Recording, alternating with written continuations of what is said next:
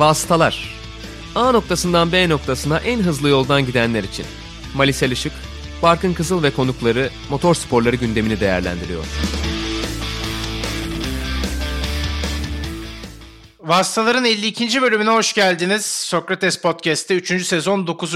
bölümümüzde Formula 1'de Azerbaycan Grand Prix'sinin ardından sizlerle birlikteyiz.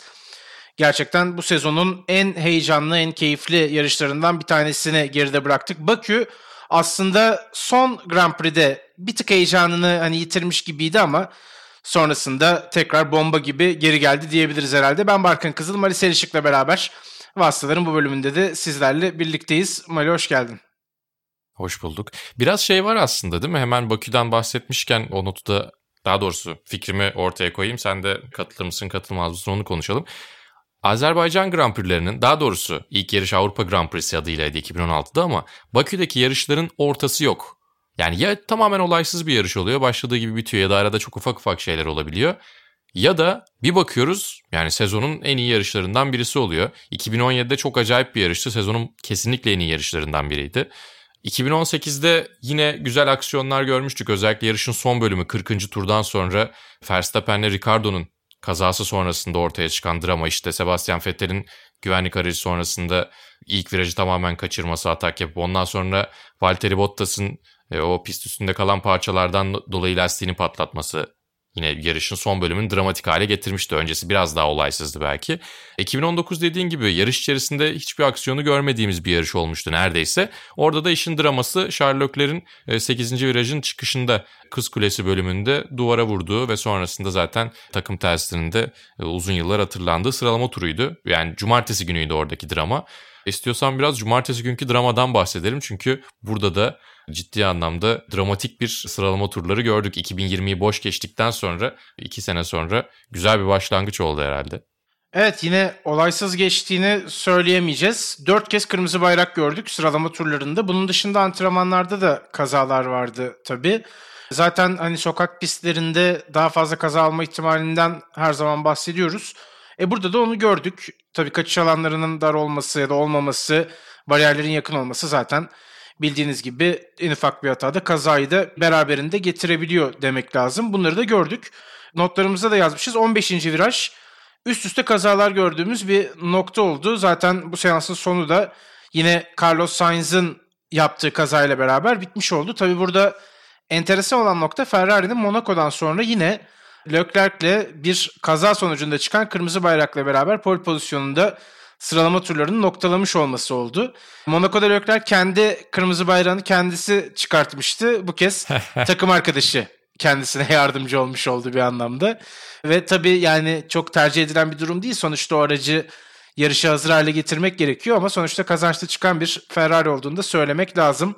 Bu çıkan kırmızı bayraklardan ve kazalardan sonra bunu gördük diyebiliriz. Tabii bu defa iyi haber Leclerc'in yarışa başlayabilmiş olmasıydı. Böyle bir de fark vardı. Bir de şey var tabii yani asıl kazayı başlatan Yuki Tsunoda'nın duvara temasıydı. Sonrasında onu gördüğü için dikkati dağılan Carlos Sainz'in kaza yapması da gerçekten ilginçti. Kazaya bakarken kaza yapmayı en azından motorsporlarında çok fazla görmüyoruz. E ama evet yani sosyal medyada da zaten pek çok farklı şaka yapıldı bununla alakalı. İşte kırmızı bayrak Ferrari pole pozisyonda demek anlamına geliyor artık neredeyse diye. Ama tabii e, pazar günü kırmızı bayrağın anlamı ve değeri biraz daha farklı bir noktaya geldi. Onu da birazdan konuşacağız. Kırmızı bayraktan etkilenen bir isim de Lando Norris'ti onu da söyleyelim. Kırmızı bayrak işaretini kaçırdığı için bir ceza aldığını hatırlatmak lazım. Sıralama ile ilgili Hamilton'ın tabii iyi performansını konuşabiliriz bu noktada istersen. Ya yine kırmızı bayraktan etkilenenlerden bahsediyorsak Sebastian Vettel de çok çok az bir farkla Q3'e kalmayı kaçırdı. İlk turunda blokaj yaptığı için bir parça geride kaldığını söyledi. Sonra da Fernando Alonso'yu aslında geçebilecek hıza sahipti ama kırmızı bayraktan turu iptal oldu. Ve evet Lewis Hamilton yani Mercedes'in e, bu haftaki gerçekçi performansı Valtteri Bottas'a daha yakın bir performanstı. Onun ortaya koyduğu performansa daha yakındı çünkü hızlı değillerdi gerçekten. Sadece 16. virajdan 1. viraja kadar olan neredeyse tamamen düzlük olan kısımda fark kapatıyorlardı ama herhalde aynen öyle 3. sektör ve ilk sektörün ilk kısmı yani yani ilk frenaj noktasına kadar. Onun dışındaki ilk iki sektörü çok çok ciddi vakit kaybediyorlardı ve onu 3. E, sektörle dengeleyecek kadar bile oradan vakit çıkartamıyorlardı. Üstüne Yani aracın dengesine çok fazla güvenemeyen bir Bottas dolayısıyla düzlük hızından da feragat etmek zorunda kaldı seçtiği ayarlarla birlikte.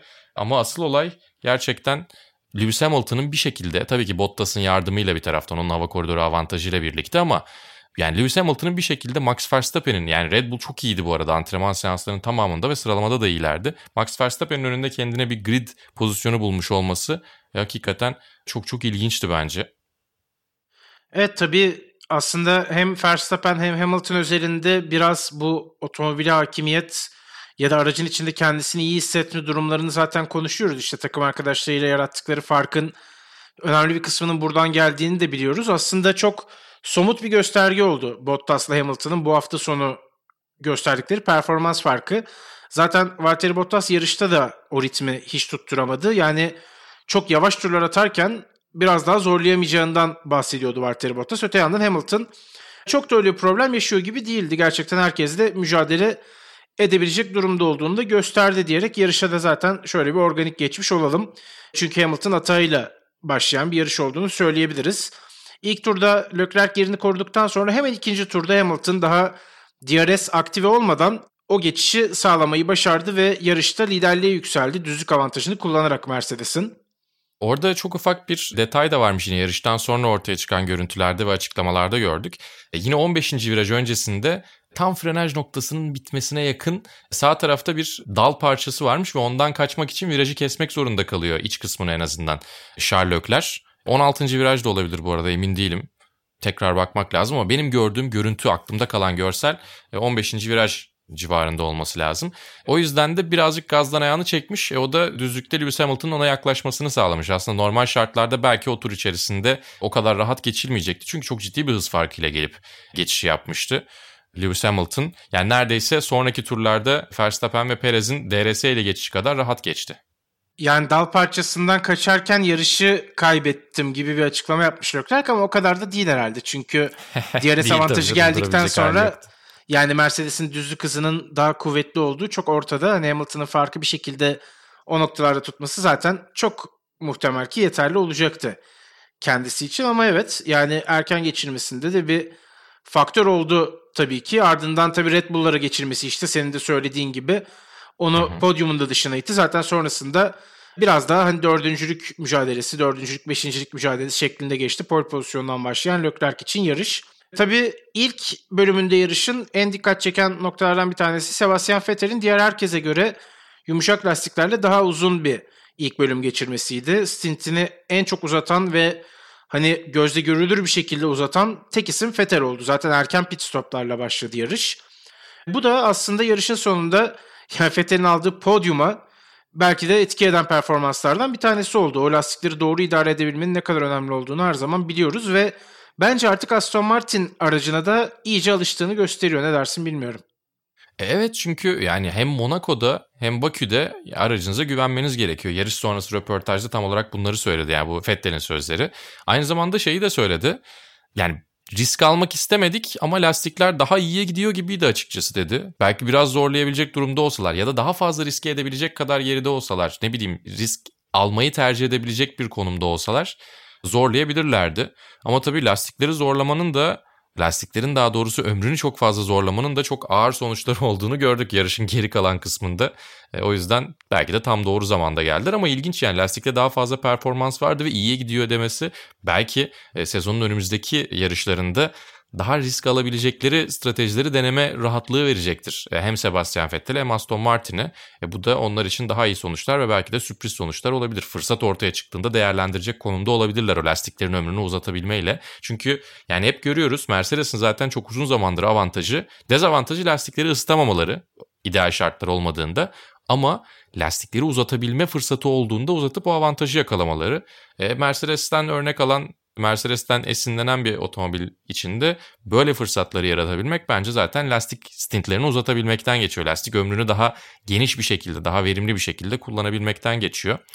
O yüzden yani bu hafta Monaco'nun üstüne özellikle Bakü Grand Prix'si, daha doğrusu Azerbaycan Grand Prix'si, Bakü haftası Sebastian Vettel'in sezonunun geri kalanını e, daha toparlamış olabilir. Yine de tabii ki Fransa ve ondan sonraki gelen kısımlarda biraz daha gerçekçi bir şeyler göreceğiz. E, yine Sebastian Vettel de aynı şeyleri söylüyordu yarıştan sonraki yaptığı açıklamalarda.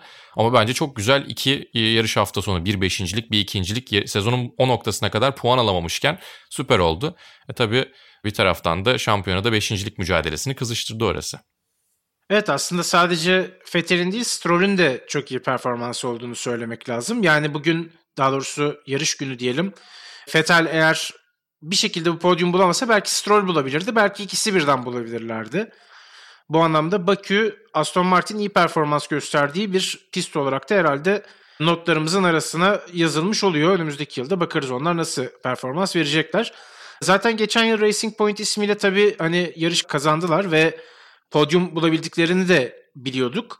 Ama işte bu sezon en çok geriye giden takım herhalde Aston Martin olduğu gibi konuşurken burada iyi bir performans vermeleri bence kendileri için de herhalde çok pozitif yazılacak bir not olabilir diye düşünüyorum. Sebastian Vettel'in de Bakü'de hiç ilk dördün dışında kalmadığını söyleyelim. Bu yıl belki Aston Martin'in işte az önce de bahsettiğim performansı şartları düşünülürse bunun bir ilk halinde hani ilk haline gelmesi söz konusu olabilirdi ama yine olmadı ve hafta sonunda gerçekten en başarılı sürüşünü gerçekleştirdi belki de Sebastian Vettel zaten oyları da topladı bildiğiniz gibi. E, yarışa dönelim. Lewis Hamilton'ın 4,5 saniyenin üzerindeki pit stopu tabii ki yarışta önemli noktalardan bir tanesi oldu. Orada pit trafiğini bazen idare etmek mümkün olmayabiliyor. Yine o şekilde de bir sıkıntıyla karşılaştı aslında Lewis Hamilton ve bu pit stopun ardından hem Verstappen hem de Perez'in arkasında dönmüş oldu. Az önce sen lastiklerden alınan verimle Mercedes'in avantaj sağladığından bahsediyordum Mali. Aslında bir avantajları da Verstappen'in bir türlü hani istikrarlı bir takım arkadaşının olmaması sebebiyle ikiye biri çok rahat yakalıyor olmaları ve onun üstünden stratejiler yapabiliyor olmalarıydı. Ee, yavaş yavaş ya bu durumun biraz Red Bull'un lehine doğru döndüğünü de belki söyleyebiliriz. İstersen bu noktada konuşalım güvenlik aracı sonrası bölümü konuşmadan evvel. Çünkü tam işte iki Red Bull'un hani Hamilton önüne geçtiği an bir anlamda aslında tamamen masanın döndüğünü, çarkların terse döndüğünü bize gösterdi diyebiliriz belki de. Herkesin aklına eğer The Office izleyenler varsa bir Michael Scott vecizesi gelmiştir diye düşünüyorum. Sen de onu söyledin ya. Kartlar hakikaten yeniden dağıtıldı ve şu anda Mercedes'in elinde çok iyi bir el yok. E, ama bir taraftan şöyle bir durum var. Bakü sezonun geri kalanını tanımlayacak bir performans olmayabilir. E Monaco'ya baktığımızda Bottas aslında o korkunç pit stop öncesinde iyiydi. O yüzden bu hafta sonu kadar korkunç bir işlerin tersine dönme olayı yok. Ama yine de moralman etkilenen Bottas iki yarış üst üste uzak kaldı sonuçta iyi sonuçlardan ve puandan. Finish de göremedi yani. yani Monaco zaten çok saçma sapan bir yarıştı onun için. Eğer moral motivasyon olarak toparladıysa eğer e, çok bir problem olmaz diye düşünüyorum Bottas için. Ama tabii bir hani Perez tarafından bakarsak da o da aslında motivasyon buluyor, özgüven kazanıyor. Yani en azından evet. 2'ye 2'yi yakalamak için önemli bir avantaj herhalde.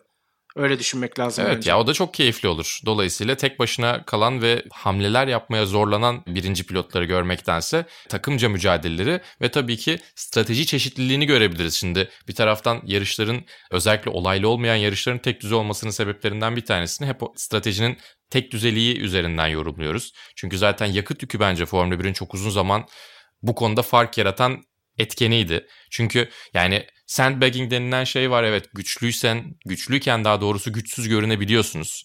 Bunu göstermeyebiliyorsunuz ama güçsüzken güçlü görünmenizi sağlayabilecek herhangi bir şey yok elinizde şu anda. Koz yok. Eskiden bu yakıt yüküydü. Çünkü aracın deposunda ne kadar yakıt taşıdığınızı kimse bilmiyordu. Şimdi lastiklerin hepsinin kaç turda olduğunu herkes bildiği için rakiplerinize blöf yapabilme şansınız yok. Ama bir taraftan da iki pilotunuzu birden efektif şekilde kullanabiliyor olduğunuz zaman daha iyi bir satranç oynayabileceksiniz stratejiler üzerinden. Daha çeşitli şeyler görebileceğiz. Daha fazla undercut overcut denemeleri görebileceğiz belki hem Red Bull'dan hem Mercedes'ten. E o da bizim için daha keyifli olacak tabii ki. Çünkü permütasyonlar daha düşünmesi, hesaplaması e, keyifli hale gelecek. O yüzden iki pilotun da aynı şekilde daha doğrusu iki pilotun da problemsiz bir şekilde önlerde mücadele etmesi bence pit üzerinden, pit stratejileri üzerinden yarışları daha kaliteli hale getirecektir diye düşünüyorum sezonun geri kalanında. Bottas'ın tabii ki bir psikolojik anlamda düşüşü olabilir ki bence Fransa onlar için güzel bir yeniden yükselme fırsatı olacak. Bir taraftan senin de söylediğin gibi Sergio Perez artık araca güveniyor gibi görünüyor ve rüzgarı da arkasına aldı gibi. E bunların hepsi biraz aynı seviyeye getiriyor iki takımı. ikinci pilotlar açısından bakıldığında ve Verstappen de Red Bull'da uzun süre sonra aradığı ikinci pilotu buldu. Yani ikinci pilot derken arkada duran bir pilottan ziyade takımın diğer pilotu olarak söylemek lazım belki.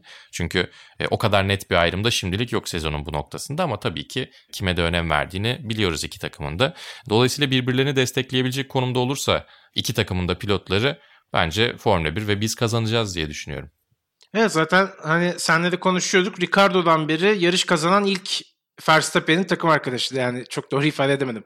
Verstappen'in evet. takım arkadaşı olup yarış kazanan ilk isim Sergio Perez oldu bu yarışla beraber. Evet, Ricardo'dan beri. Hı hı. Yani bu da aslında Red Bull'un belki aradığını artık bulduğunu gösteriyor. Zaten bekliyorduk bu arada. Yani Perez'in kalitesi oldukça yüksek herhalde bunda hemfikiriz. Tecrübeli de bir isim. Zaten bence herhalde böyle bir isme gitmeleri gerekiyordu. Çünkü Verstappen her ne kadar çok ciddi bir tecrübeye sahip olmasına karşın genç bir isim hala. Yani yanına bir genç daha aldığınız zaman iki genç sürücüden oluşmuş oluyor ki hani Verstappen'in o içinde yanan ateşi belki bu sezon biraz dizginlediğini görüyoruz ama bundan önce pek de öyle değildi. Hani iki genç pilot varken de bazen gereksiz riskler de alınabiliyordu ama işte şampiyonluğa oynuyorsanız hep istikrarlı puanlara gitmek gerekiyor. Belki Red Bull'un da biraz canını sıkan bu oluyordu diyebiliriz herhalde. Yani hem öyle hem de şöyle bir tespiti vardı aslında. Sergio Perez'in ilk 5 yarıştan sonra yavaş yavaş oturmaya başlayacak her şey diyordu. Gerçekten 5 yarıştan sonra sadece Perez özelinde değil yeni takımlarıyla veya Formula 1'e geri dönen Fernando Alonso için konuşuyorum. Herkes ilk 5 yarış geride kaldıktan sonra aşağı yukarı yerini bulmuş gibi Vettel toparladı. Sainz zaten en erken alışan ve toparlayan isimdi. E Alonso gayet iyi görünüyor. Bir tek Daniel Ricciardo'nun iyi performans sergilemesi kaldı ki o da nispeten e, ara ara yükselip ara ara düştüğü yerler oldu.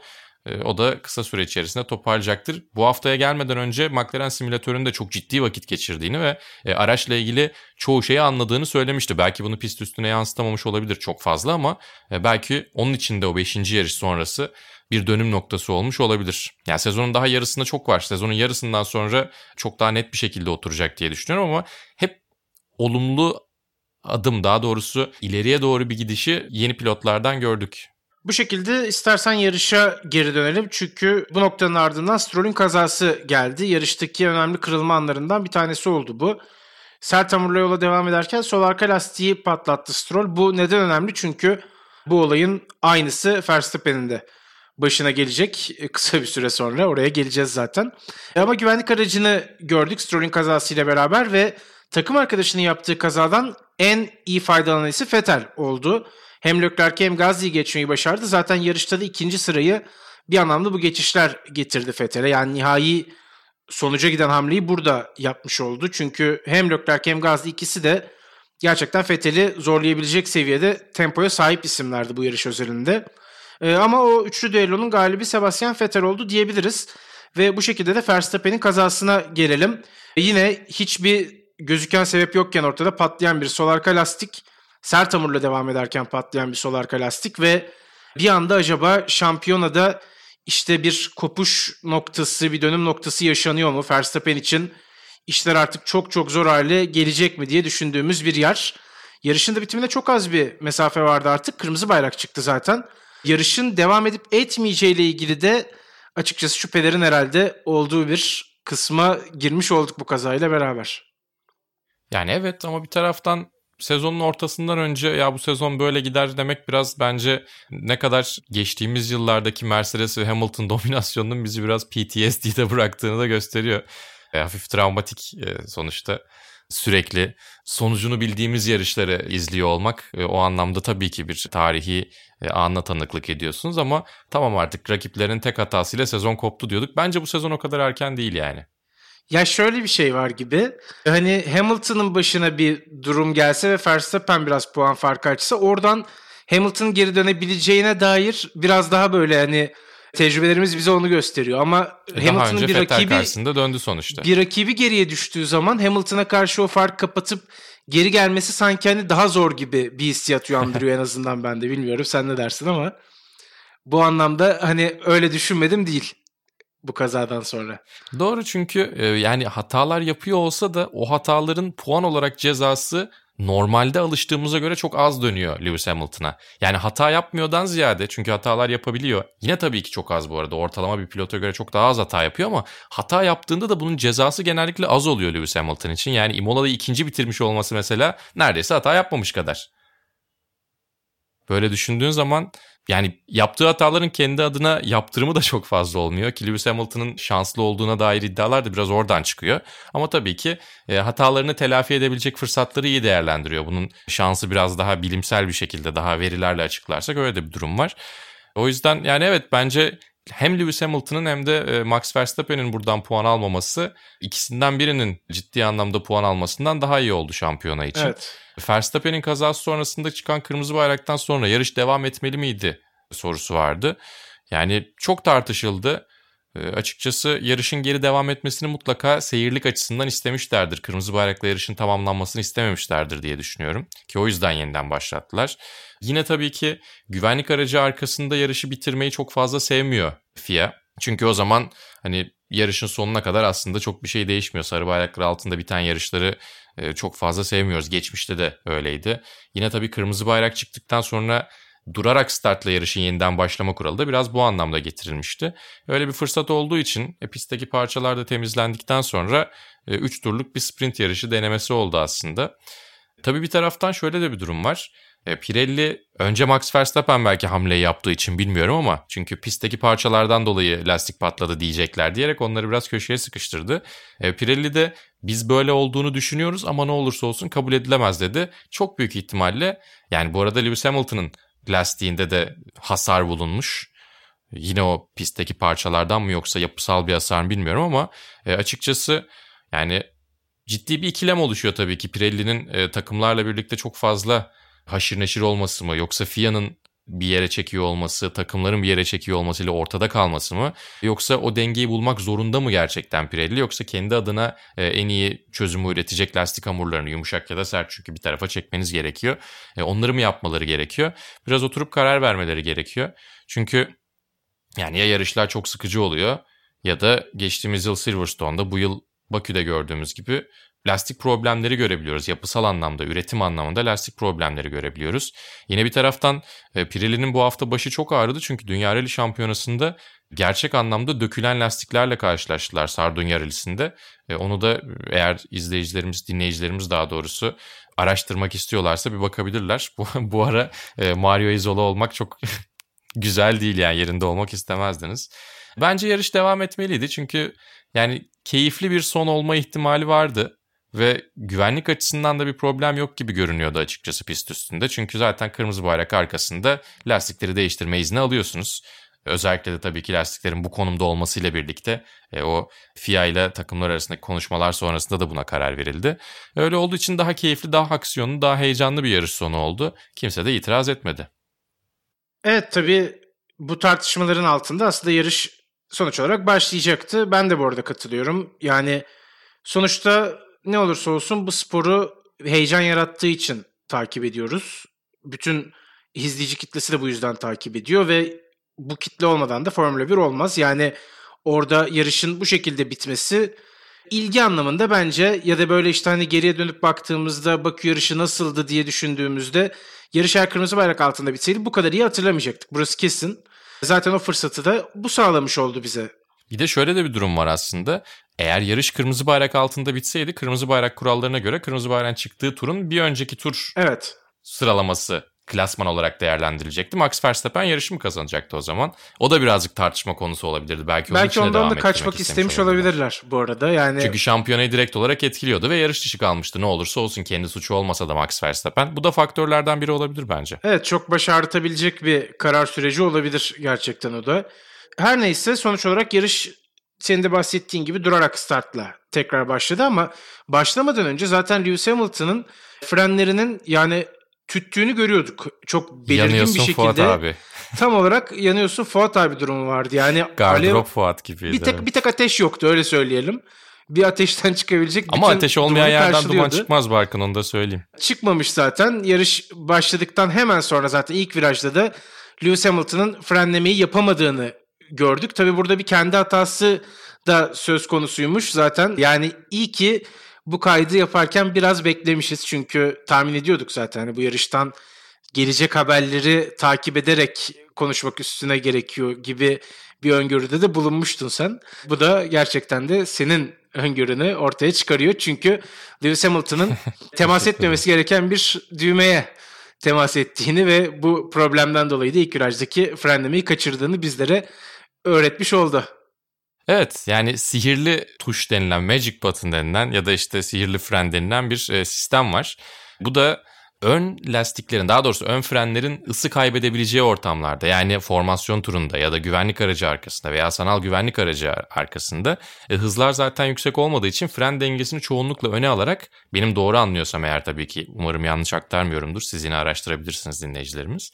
Bu sayede ön frenlerin ısısını koruması amaçlanıyor fren dengesini öne alarak. Ama yarış başlamadan önce veya işte seans tekrar devam etmeden önce, yarış tekrar devam etmeden önce, yeniden start olmadan önce e, bunu tekrar devre dışı bırakmanız gerekiyor. Lewis Hamilton devre dışı bırakmış ama sonrasında starta hazırlanırken tam yerini bilmiyorum yine direksiyon üzerinde veya kokpit içerisinde nerede ama yanlışlıkla tekrar devreye sokmuş. Dolayısıyla yine fren dengesi tamamen kaymış bir şekilde tamamen önde fren dengesi ki zaten e, ilk viraja gelene kadar ki e, hızlanma sonrasında o virajı tutturabilmek imkanı yok. Fren dengesi o kadar e, öndeyken. Dolayısıyla öyle bir hata yapıyor. Ama benim burada aklıma takılan şu. Ya tabii ki o an içerisinde o kadar hızlı düşünmek çok kolay değil ama Lewis Hamilton'ın frenlerinde bir şeylerin yanlış gittiği, diğerlerine kıyasla yanlış gittiği, fena halde yanlış gittiği belliydi.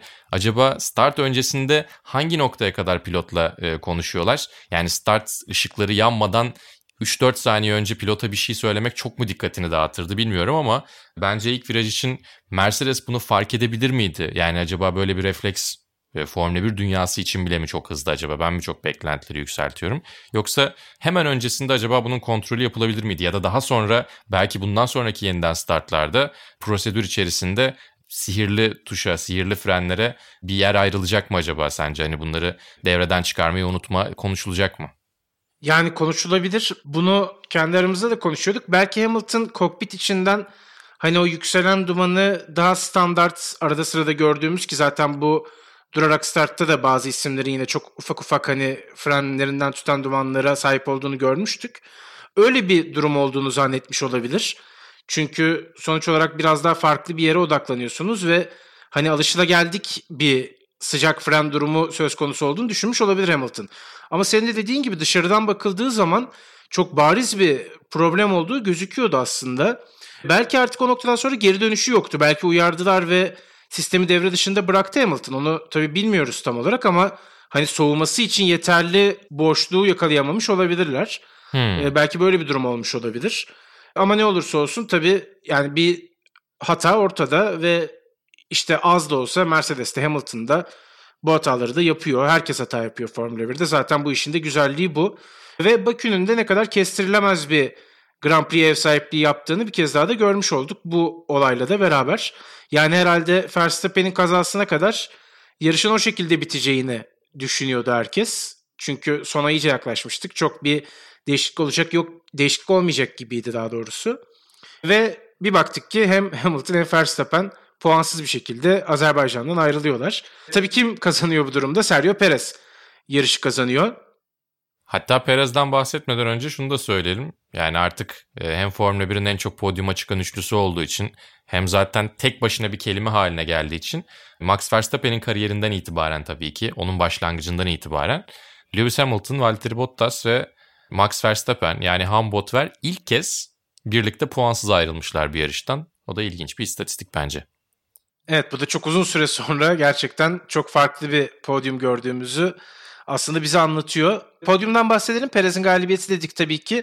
Sebastian Vettel'in zaten Gazi ve Leclerc'i mağlup ettiğini söylemiştik. Bu ona ikinciliği getirdi.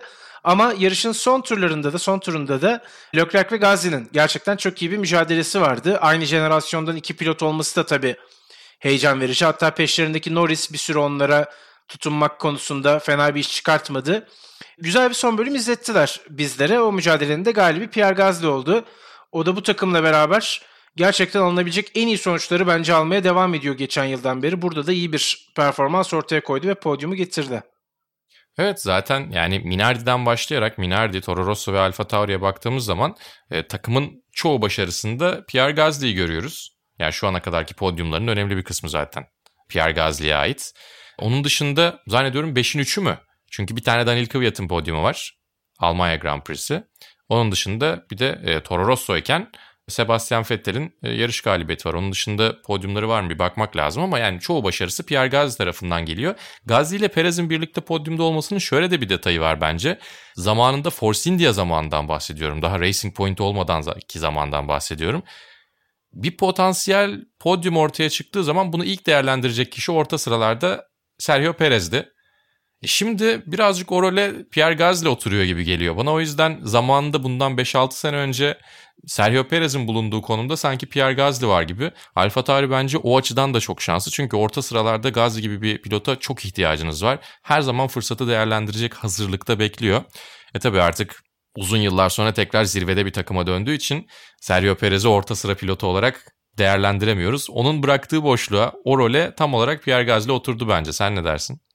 Evet ben de kesinlikle katılıyorum. Yani Alfa Tauri'den alabileceğinin en iyisini alıyor kesinlikle. Ve bunu çok istikrarlı bir şekilde yapıyor Pierre Gasly.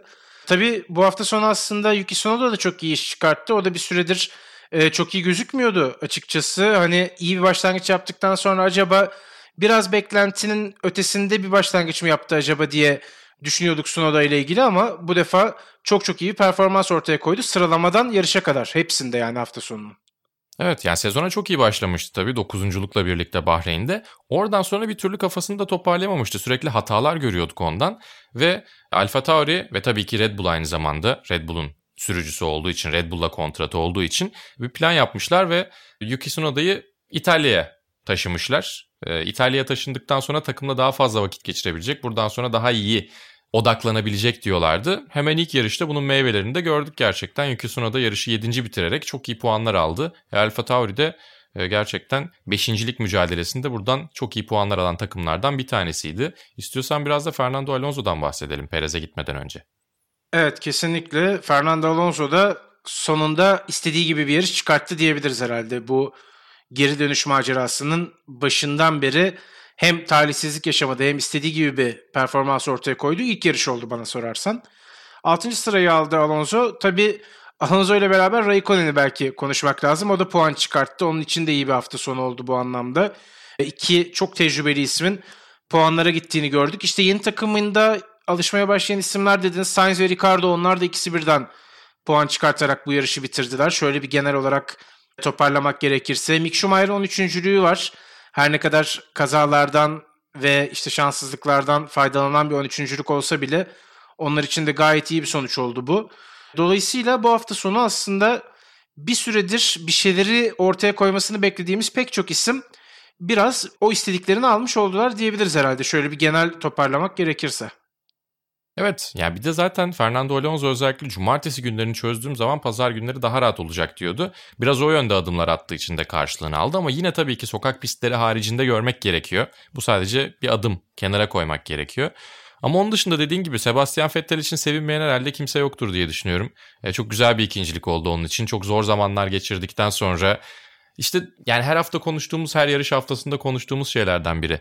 Yani şu anda bunu gördükten sonra tamam Sebastian Vettel artık bu işi çözdü. Sezonun geri kalanı da bu sonuçlar demeyeceğiz. Çünkü ya burası da bir e, iki sokak pisti olduğu için üst üste e, anomali olabilir. Ama bir taraftan sezonun ilk yarışlarındaki performans da tam olarak Sebastian Vettel'in piste koyabileceği potansiyel değil. İkisinin arasında bir yerde gerçek. O yüzden o da bence günün pilotu da seçildi aynı zamanda. Tabii ki taraftarlar tarafından sevilen bir isim. Dört kez dünya şampiyonu.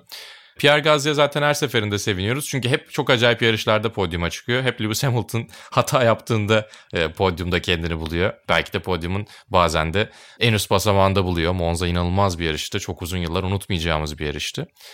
E, o açıdan bakıldığında evet yani herkes adına ya çoğu pilot adına daha doğrusu sevinecek şeyler vardı. E, Max Verstappen adına bile sevinecek şeyler vardı çünkü kendi kaza yaptıktan sonra ne kadar sinirliydi sen de gördün. Ama Lewis Hamilton'ın puansız ayrılmasından sonra gayet mutluydu. Sergio Perez'e gitti tebrik etti. Yarıştan sonra verdiği demeçte araya giriyor. Güzel şaka yapıyor ona falan böyle. Onun da keyfi yerindeydi yani. Ya herhalde Red Bull takımının da böyle kutlamayı daha coşkulu bir şekilde yapmasına sebep oldu diyebiliriz. Şampiyonada tabii, tabii. geri Kesin. düşmeden burada yarışı Perez'de kazanmış oldular bir anlamda. Hem de takımlar şampiyonasında çok ciddi fark açtılar. Bir anda 25 puanlık bir fark açmış oldular sadece bu yarışta. Evet bu yıl yani pilotlar şampiyonası ne olur hala tabii bilinmez. Hala 4 puan bir fark var ve konuşmak için erken söylediğimiz gibi ama markalar şampiyonasında Red Bull'un belki bu şampiyonluğu almak için Mercedes'te en azından yarım adım önde olduğunu söylemeye başlayabiliriz gibi. Yani çok iddialı olmamak lazım ama böyle bir avantajı küçük küçük sanki gösteriyor olabilirler. En azından bunu herhalde gördüğümüzü söylemek çok da yanlış olmayacaktır. Ama daha sezon uzun tabii neler gelecek neler göreceğiz. Onu da bilmediğimizi her seferinde hatırlatmak lazım. Çok iddialı konuşmaktan kaçınıyoruz Mali yani. e tabii çünkü hakikaten çok yavaş ilerliyor sezon. E tarihin en uzun sezonu. Yarışlar ara ara iptal oluyor. Singapur'u kaybettik en son ama yine de yarış sayısı olarak bakıldığında herhalde 21-22 yarışın üstünde kesin olacağız. 23'te 23 yapmak istiyor tabii ki Liberty Media. Çünkü işin içerisinde televizyon gelirleri var. Ama sezon zaten uzun. Normal zamanlarda da uzun. Eskiden işte 2000'lerin başında 16 yarışlık sezon olduğunda da sezon uzun diyorlardı. Şimdi daha da uzun.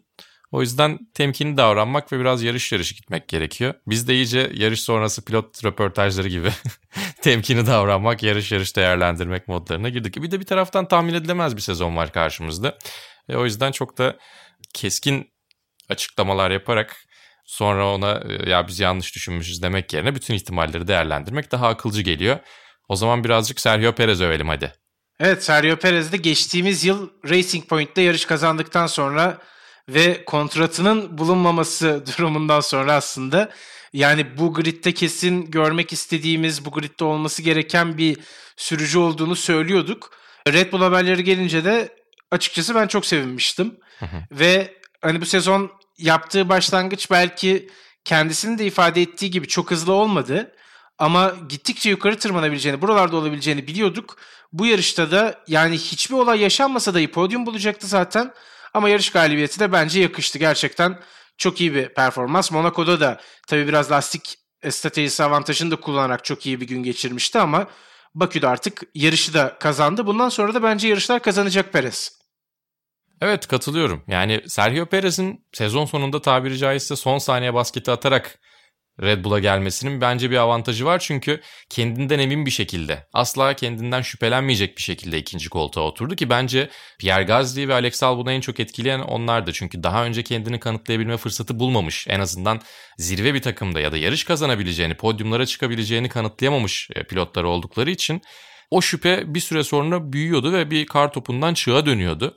O anlamda Sergio Perez'in daha avantajı vardı. Çünkü hem kendini tanıyordu çok uzun yıllardır Formula 1'de yarıştığı için hem daha önce zirve bir takımda yer alıp beklentileri karşılayamamanın ne olduğunu biliyordu. Oradan derslerde mutlaka çıkarmıştır 2013'teki McLaren sezonundan bahsediyorum. E, Buna e, rağmen ispat zaten... edeceği çok bir şey yoktu bir de. Yani aslında evet. geçtiğimiz yıl her şeyi ortaya koydu zaten. Potansiyelini göstermişti. Bitmiş bir sezonu, e, bitmiş bir kariyeri daha doğrusu ekstrasıyla uzatıyor gibi düşündüğü için bence doğru bir yaklaşımla işin içerisinde olduğu için tam şu anda Red Bull'un istediği pilot haline geldi. Zaten daha önce Bakü'de çok iyi sonuçlar elde etmişti. Yani 2016 Avrupa Grand Prix'si aynı şekilde yine podyuma çıktığı bir yarıştı. Ee, sonrasında yani Bakü Sergio Perez'in en başarılı olduğu pist. Bir de galibiyetle taşlandırmış oldu. Burayı çok sevdiğini de zaten e, söylüyor. Ve ben de katılıyorum açıkçası. Sergio Perez'in bu sezonki son galibiyeti olmayacaktır.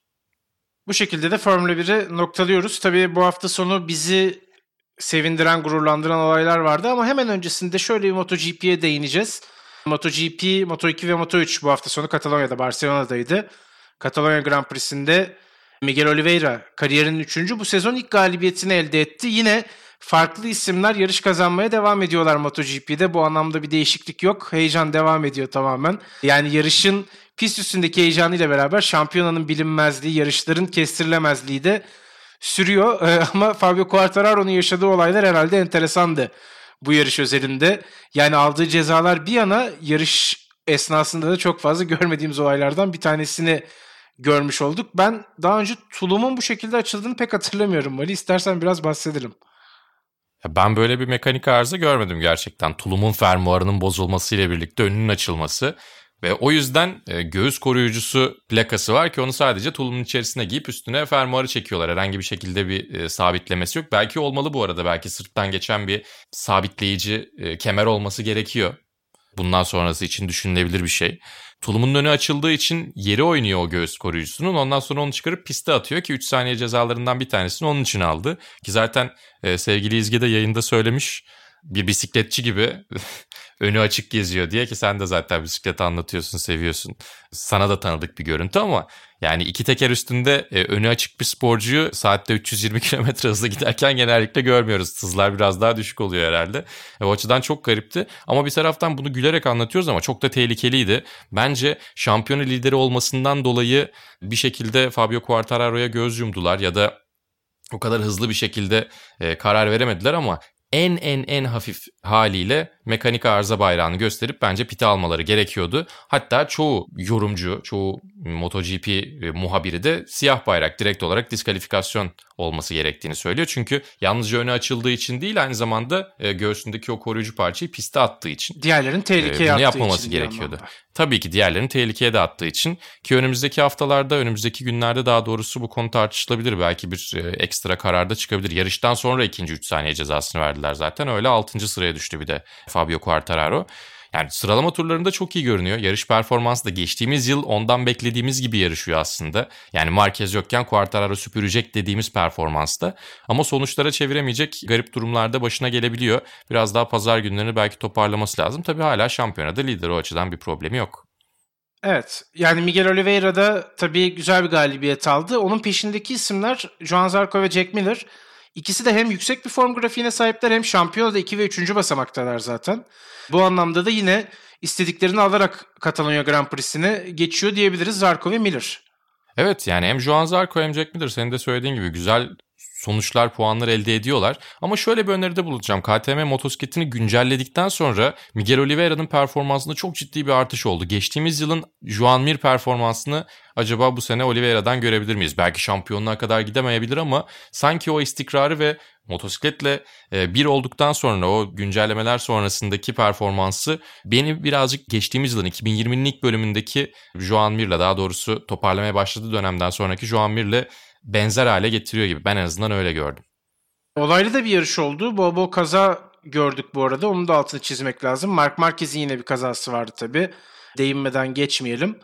O da kazanında hep kolunu çok iyi sakınıyor. Ben hep onu takip ediyorum. Evet değil mi? Ben de dikkat ediyorum. Yani artık... Düşmeyi öğrenmek çok önemli evet, zaten. Evet ya yüreğimiz ağzımızda izliyoruz bir anlamda. Çünkü hani kariyer bitirecek bir sakatlık istemiyoruz ne olursa olsun bu kadar hani görkemli bir kariyerin sakatlıkla sona ermesini istemiyoruz en azından öyle demek lazım. Bu şekilde geçen bir Katalonya MotoGP Grand Prix'si söz konusuydu.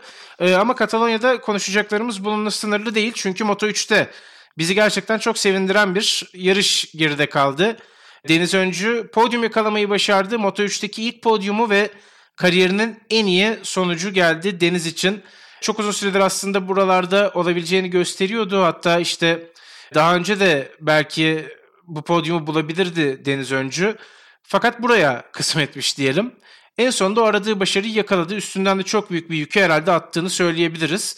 Bundan sonra da biraz daha kafası rahat yarışacak şüphesiz. Evet yani çok acayip bir gurur zaten. Nefis bir performans. Daha önce birkaç kez, geçtiğimiz yıl belki iki kez, bu yıl yine bu Grand Prix ile birlikte ikinci kez e, yarış galibi olabilecek hızını göstermişti. E, ama bunu sonuçlara çevirebilmek de çok zor. Çünkü yani 15 sürücünün yaklaşık 1 saniye içerisinde yarışın başından sonuna gittiği bir yarış serisi Moto3. O anlamda hata payınız hiç yok zaten. Yani çok az bile değil. Azdan daha az hata payınız var. E, bir taraftan tabii benim Formula 2 yayınım olduğu için Moto3 yayınını izgeye vermiştim. Daha doğrusu İzgel'i değişmiştik öyle söylemek daha doğru olur. Ve uğurlu geleceğini tahmin ediyordum İzgel'in. E, o da güzel oldu tabii ki yani sevgili arkadaşımız e, İzgecan Günal'ın böyle tarihi bir podyumu anlatıyor olması. E, umuyoruz tabii ki son olmayacak ve yani muhtemelen zaten daha ilerilerini, ikincilikleri, birincilikleri belki şampiyonluklarını anlatmaya devam edeceğiz Deniz Öncü'nün. Ama ben çok sevindim. Kendisi de zaten çok rahatlamış görünüyordu. Çok uzun zamandır hak ettiğini biliyordu ve yani e, çok uzun zamandır da yarış kazanmış bir sürücü gibi yarışıyor doğrusu. E, ufak düşüşler veya hataları bir kenara bırakırsak ki zaten e, hep söylediğimiz şeydir. E, dört tekerde de iki tekerde de hızlı bir sürücüye biraz daha az hata yapmayı öğretebilirsiniz ama hata yapmayan birini daha hızlandıramazsınız. O yüzden hızlı olmak zaten şampiyonluk kumaşıdır. E, Deniz de onu gösteriyor. Açıkçası çok sevindirdi bizi ve tabii şanslı da bir anda onun için çünkü yarışın çoğu kısmında liderliğe atak yaptı, önde kaldı, yarışın temposunu belirlediği yerler oldu. E, ama son bölümde birazcık aslında ilk virajda daha doğrusu son turun ilk virajında biraz gerilere doğru momentum kaybetmişken e, tabii hemen önündeki Aume Masya'nın bir sıra cezası almasıyla birlikte podyumda olması da aslında hak ettiği yere geri gelmesini sağladı onun. Yani çok iyiydi zaten yarış galibiyeti de neredeyse yarım lastik, yarım tekerlek boyutuyla boyuyla birlikte e, evet, Sergio Garcia'ya gitti. Onda bir saniye ölçülmüş zaten. Onda bir saniyelik farkla üçüncülük. Yani Bence çok, daha çok azdır. Yüzde bir olabilir mi? Onda bir olması lazım. Yüzdelik dilimde ilk iki sıralanmıştı diye hatırlıyorum. Kontrol etmek hmm. lazım. Ne olursa olsun çok ama çok yakın. Yani onu da söylemek evet. yanlış olmaz zaten. Yani bir nefes süresi bile yok. Sonuçta liderle denizin arasında. kadar tam anlamıyla. Aynen öyle. Tabii bir güzel haber de Avrupa Le Mans serisinde yarışan Salih Yoluç'tan geldi. Bu sezonun 3. yarışı Paul Ricard pistindeydi. Ve orada Racing Team Turkey'yi izleme şansına sahip oluyoruz bu yılla beraber. Gerçekten bu da bizim için çok gurur verici bir gelişme. Ve kendi klasmanlarında takım arkadaşları Charlie Eastwood ve Harry Tinkley'la beraber galibiyeti almayı başardılar. Pro-Am zaferini elde ettiler. Şampiyon da çok iyi gidiyor onlar için. İkinci sıradalar şampiyonada. Öte yandan bu yarışı da G-Drive Racing'in kazandığını söyleyelim. İlgilenen dinleyicilerimiz varsa onun da altını çizmiş olalım. Hem Salih'i hem Deniz'i gerçekten tebrik ediyoruz. Bu güzel hafta sonunu bizlere yaşattılar ve umuyoruz ki bundan sonra da hep böyle devam edecek. Hem onlar için hem diğer yarışçılarımız için diyelim. Ve artık bölümü de yavaş yavaş toparlayalım. Vasıtaların 52. bölümünde ben Barkın Kızıl, Malisel Işık'la beraber sizlerle beraberdik. Dolu dolu bir bölüm yaptığımızı düşünüyorum açıkçası. Bir sonraki bölümde de tekrar görüşünceye dek diyelim. Hoşçakalın. Hoşçakalın.